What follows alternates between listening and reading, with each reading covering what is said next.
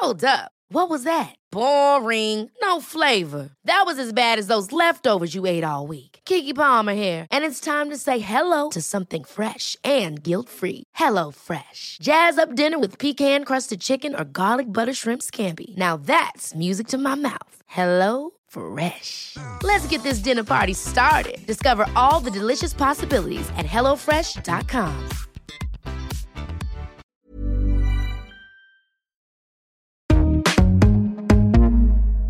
Vent. This is Vent Weekly. A collaboration between Vice and Brent 2020, London Borough of Culture.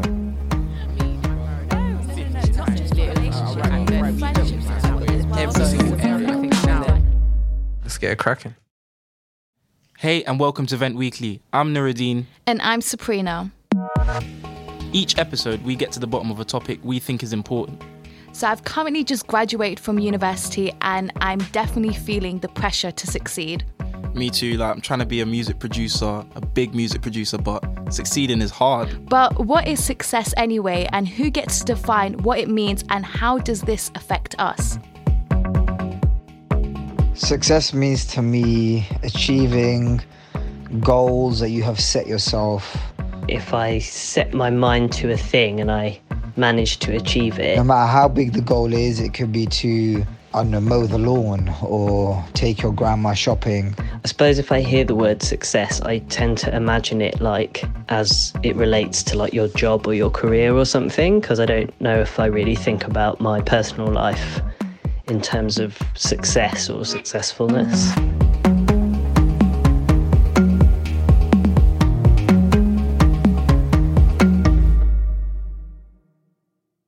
We've invited author, barrister, and fellow Brent resident Hashi Mohamed in to talk about success. Hey Hashi, could you introduce yourself? Hello, Sabrina and Nuruddin. Thank you Hello. very much for having me. Pleasure. Pleasure. Uh, I am Hashi. I am a fellow Brent resident. Uh, also, I'm told I'm a barrister, and I've also just written a book. Sick. People like us. Yes, it's called People Like Us. People Like Us, What It Takes to Make It in Modern Britain. So, before we start our conversation, I feel like we should all define the word success. Mm-hmm. So, what do you, let's start with Nuruddin. What do you think success is? Well, I think success, the actual literal definition of it, is acc- accomplishing something that is of aim or purpose. But my own definition of it is getting something important done and feeling fulfilled. In terms of getting a uni degree, I feel successful, but something also smaller, like giving my mum some more money. How do you feel about that? What's your definition? So, like love, I think success is in the eye of the beholder. So, exactly what you said, I feel like when you define success, it was kind of more unique towards you and your experiences. So, for me, I would say success is making goals um, for yourself in life and accomplishing them. And this can be what you think goals in life. So it could be big, it could be small, like you said about giving your mom money. Um, it could be about, I mean, your career, your family. So I think when you've accomplished that in in life, you can say to yourself, "Oh, I'm successful." But what about you, Hashi? Success is uh, really something that is both internal and external. So it's internal in the sense of the way in which you both have described it, in the way that you say, for example, I've set myself up these goals, I've set up these kind of metrics by which I then will define whether or not I'm successful. It could be a degree, it could be a job, it could be something that you've set for yourself and achieved it. But the bigger problem with the definition of success is how externally society decides what is successful. So, for example, we know that parents will always say if you're a doctor, or you're a lawyer, you're an accountant, somehow that's a real high mark of success. But there are other metrics of success that I think are not given the same level that it deserves. So, I think, for example, I always joke the fact that I'm not reliant on my parents or my family for help is a success. Those are the kind of things that I think are difficult to try and define success. But for me, it's uh, both internal and external. Yeah, no, I agree because I feel like with success, people tend to relate it to financial and money. And oh, once I'm rich, they always say, I just want to be rich. Um, like, for example, me, I want to be a TV presenter. And people who tend to want to be a TV presenter could easily say, I just want to be famous. And that's why. And that's what success is for me to be famous. And I think, and thankfully for my mom, I think the exact opposite. Like, I want to do presenting because it's my passion. And I believe that I'm successful when, in my definition, when I'm able to give back. So, like, for example, I'm Nepalese and I feel like I've reached success when I'm, I've become an established presenter and I've made a program for Nepalese people to get into the creative industry.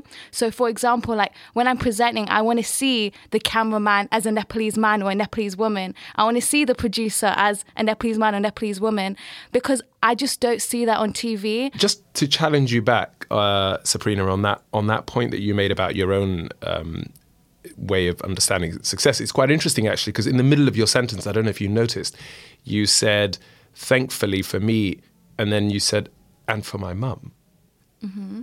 Uh, I'm scared. and and that was quite interesting because that was an example of exactly what I was talking about mm-hmm. earlier on about the external and the internal of of you seeing that mark of success being something to you, but actually it's that much more valuable because it's something to your mum as well. Do you feel that? Oh my God, a hundred percent. Because I definitely feel like when I look at success, the main influence or the main voice that I hear in my head Yeah. is my mom. Like, and throughout my life, um, Same. yeah, my mom has always been like, oh, okay, like whatever you want to do, like, because she had an arranged marriage. And because of that, she didn't get to pursue her own dreams. So sometimes when I'm pursuing my dreams, I'll always have my mom at the back of my head, basically pursuing her own dreams through me, if Yeah. that makes sense. Yeah, yeah, yeah. And I'm happy to do that. And I don't feel like I feel some sense of, actually, I lied. I do sometimes do feel a sense of pressure from obviously like just I have to kind of succeed because course. I want to see my mom happy. But you have to make sure that that pressure is healthy, though. Mm-hmm. You don't want that kind of pressure on yourself in a way that isn't helpful to you, because what will happen is you put that kind of pressure on yourself in such a way that that it cripples you. For the people at home that don't know who you are, would you like to tell us a bit about yourself and your story? Yeah, I was uh, born in Kenya to Somali parents, and I was part of the big uh, group of people who sought asylum in the Western countries uh, in the early 1990s. Uh, my mum, uh, bless her, gave birth to 12 children, which Wow. is uh, It's a, it's a Somali feat, man. it's a Somali thing. Yeah, Yeah. I mean, like, I mean, twelve children. I mean, I was number eight in that list. Um, I wish. You know, I'm, I'm very glad that she didn't stop after number seven, but I wish she did after number eight. Really. and we came as, as as you know refugees. My father had died when I was nine, uh, back in Kenya, and I Sorry to grew hear about that, man. it was a long time ago, but you know, you you learn and you grow. And I went to Sudbury Junior School when I first started out learning English and learning how to speak the language, and then went to Wembley Manor Primary School, then went to Preston Manor School, where I got suspended seven times in year seven for all sorts of uh, uh, nonsense. oh my god, could you give an example of one of them? Uh, probably one I'm most proud of, and for those of you who are listening, this is not a good thing, but I'm proud of it anyway. uh, during Ramadan, we were all fasting, but we got free school meals. So you had free lunch, right? So I got went to the queue and would get my burger and my chips, but then I'd start selling it because I didn't need to eat it. I was fasting. You made a job. Yeah, so you're then sick. I started a little business Yeah. where I'd be selling the burger for a pound Yeah. and then I would buy the burger off all of the Muslim students who weren't going to eat it for like 50p, and then I'd sell it on for a pound. How much did you make by Eid? Uh, by I got suspended two weeks into Ramadan, so I never made it into Oh, Eid. oh. But but but by the time I think the second week, I was on like 16 pounds or Oh, something. that's, that's big money back It's then. not you know? 16 Yeah. pounds in, in you know a week a week and a half's work. It's That is nice. But then I got sent uh, home for the rest of Ramadan, so it wasn't that g- good of a look. But uh, but yeah, that's the kind of thing I got suspended for and got into trouble a lot in year seven. And then I studied uh, enough to get my GCSEs and A levels. I played a lot of football, uh, and then I uh, did my undergraduate degree in law and French. Were the GCSEs like pristine A star A? no way. No? I, I did not have a single A or an A star. I think I had like one B and the rest were C's and D's and a Oh couple my of a couple of U's. You know what? That's And a couple of U's. A couple of GCSEs, U's? yeah, because I didn't even bother turning up. That shows you GCSEs does not define your educational life. I don't think so. Trust me, it doesn't. And then it was just enough to get onto the A levels at, uh, uh, at Stanmore College. Again, B's and C's. Uh, University of Hertfordshire School of Law. But that's when things really picked up for me because my grades after that, when I started paying real attention to my education, was sort of right there, and I got the top marks. Such were the good grades that I got for my undergrad that I got a full scholarship to go to Oxford to study for my masters, full, sc- Crazy. full scholarship to study for the bar exams, and then became a barrister. So there was a real turning point between my A levels and my undergraduate degree when I started taking my education a bit more seriously. when you started taking your education a bit more seriously, did you feel as if you took your enunciation more seriously, or when did that come around? Good question. So the the, the language you mean, or Yeah. and the way you speak. Yeah. I think that came very much un, in the undergraduate degree for sure, and then that then became even more when I got to Oxford. Do you feel as if you had to make the change yourself, or it was naturally given the change that in your voice? I don't see myself as somebody who has, for example, deliberately changed his accent in order to be able to get on. I haven't uh, taken elocution lessons or I haven't sort of sought to change how I behave based on whether or not I'm going to be successful. But what I have understood and uh, acted upon very early on is that depending on how you speak and how you communicate, you can get things done. And the way you speak in a courtroom is not going to be the same as the way you speak when you're at home. The, the British class system is something that is so obsessed with accents, and people add value judgments based on how you speak and as to whether or not they want to listen to you. But crucially, speaking a certain way can only be associated with being white. It's just that poison that I believe keeps people down and keeps the power structures as they are.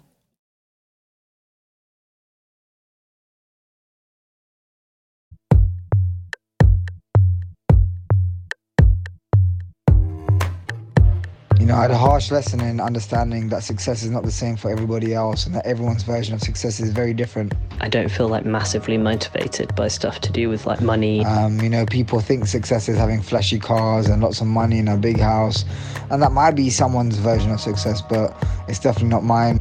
I don't know. I think I have some negative connotations about the idea of success, like um, that it's something to do with uh, capitalism and money and stuff like that.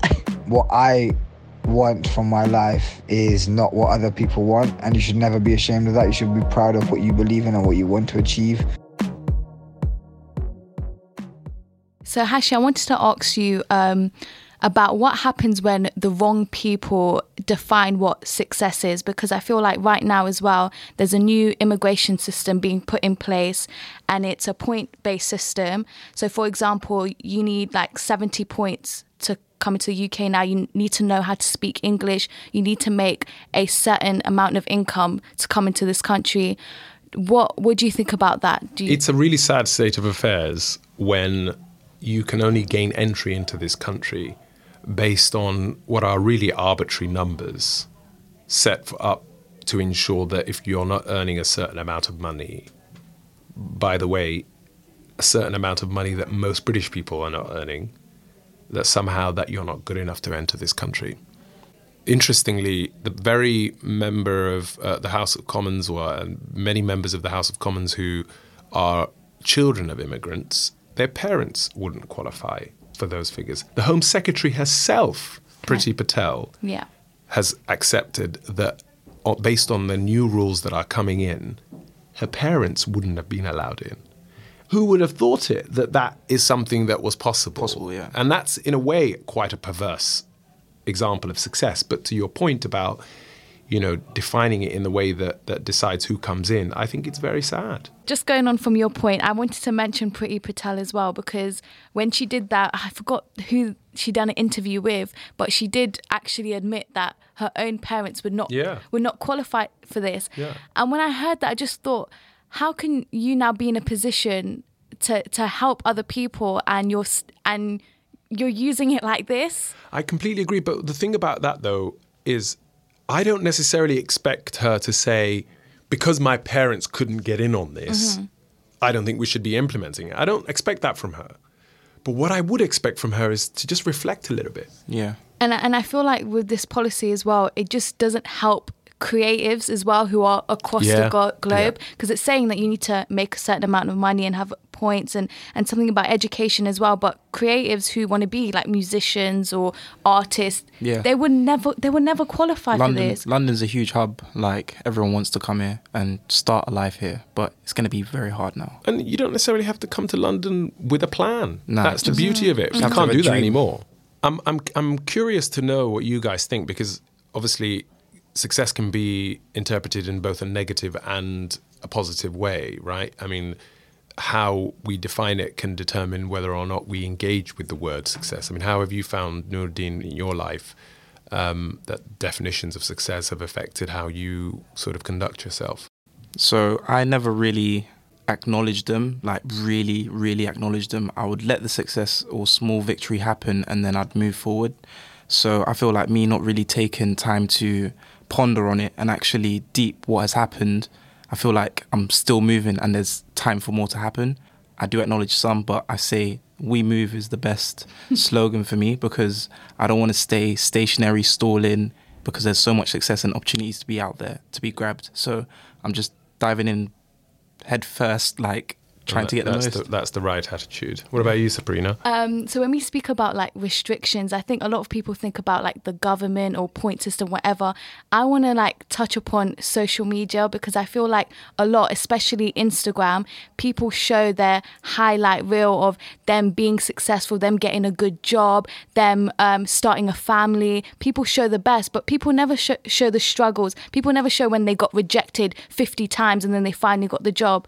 And it makes people feel like the people who are chasing their dreams are these people are making it. This person's got so many TV presenting opportunities and, and I'm mm. here doing what? And it sometimes makes you doubt yourself. Completely. So, I yeah. completely agree, and that I just I could not agree with you more on that. It is so frustrating because when I was growing up, places like Instagram didn't exist, and I feel so bad for so many young people today who have to judge their mark of success based on somebody else showing the best sort of show reels of their lives when actually in reality life is messy life is complicated. There is sort of you take one step forward three steps back Yeah. and things are not seen through these crazy filters. Mm, and that's why I feel like now as well, just knowing that and knowing that everybody goes through things, everybody goes through struggles, is to just block that out and like like going on social media less and like you said Nuruddin reevaluating what you're doing what you've accomplished and Mm-hmm. Yeah. I feel like if you look back and look at yourself and be like oh my god you've done all this stuff it will positively reinforce you to going forward Yeah, So- hundred percent. When you're saying people's actual unsuccessful moments, they don't show them at all. You'll only see that on a Snapchat private story or someone's Snapchat story. Yeah. Like on Instagram, you wouldn't see any of that stuff. I feel like. And I talk about that in the book i say for every one lucky success i had there were probably about a dozen setbacks so we shouldn't be afraid to share those as well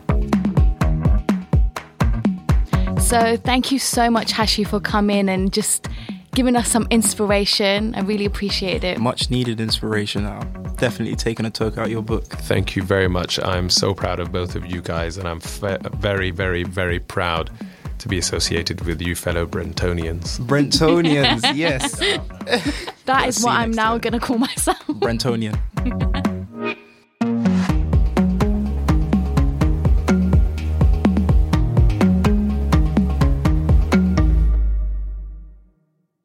So, Nuruddin, what did you? How did you feel about that conversation? There's negative successes and positive successes, and it's all about making your success just positive and making sure you leave a good impact. Mm-hmm. I What about feel- you? With me, especially when he mentioned my mum, mm-hmm. now making them more focused on myself and what I want to succeed, rather than thinking at the back of my head, okay, what do I and my mum want me to succeed? I and my mom. yeah, but Come yeah. Thank you for listening to Vent Weekly. I've been Nuruddin. And I've been Sabrina. And thanks a lot to Hashi for coming in. You can buy Hashi's book, People Like Us, from all good bookshops. This episode was produced by the Vent production team Jess Lawson, Amelia Gill, Moeed Majid, and Ali Adlington. Vent is a collaboration between Vice and Brent London Borough of Culture 2020.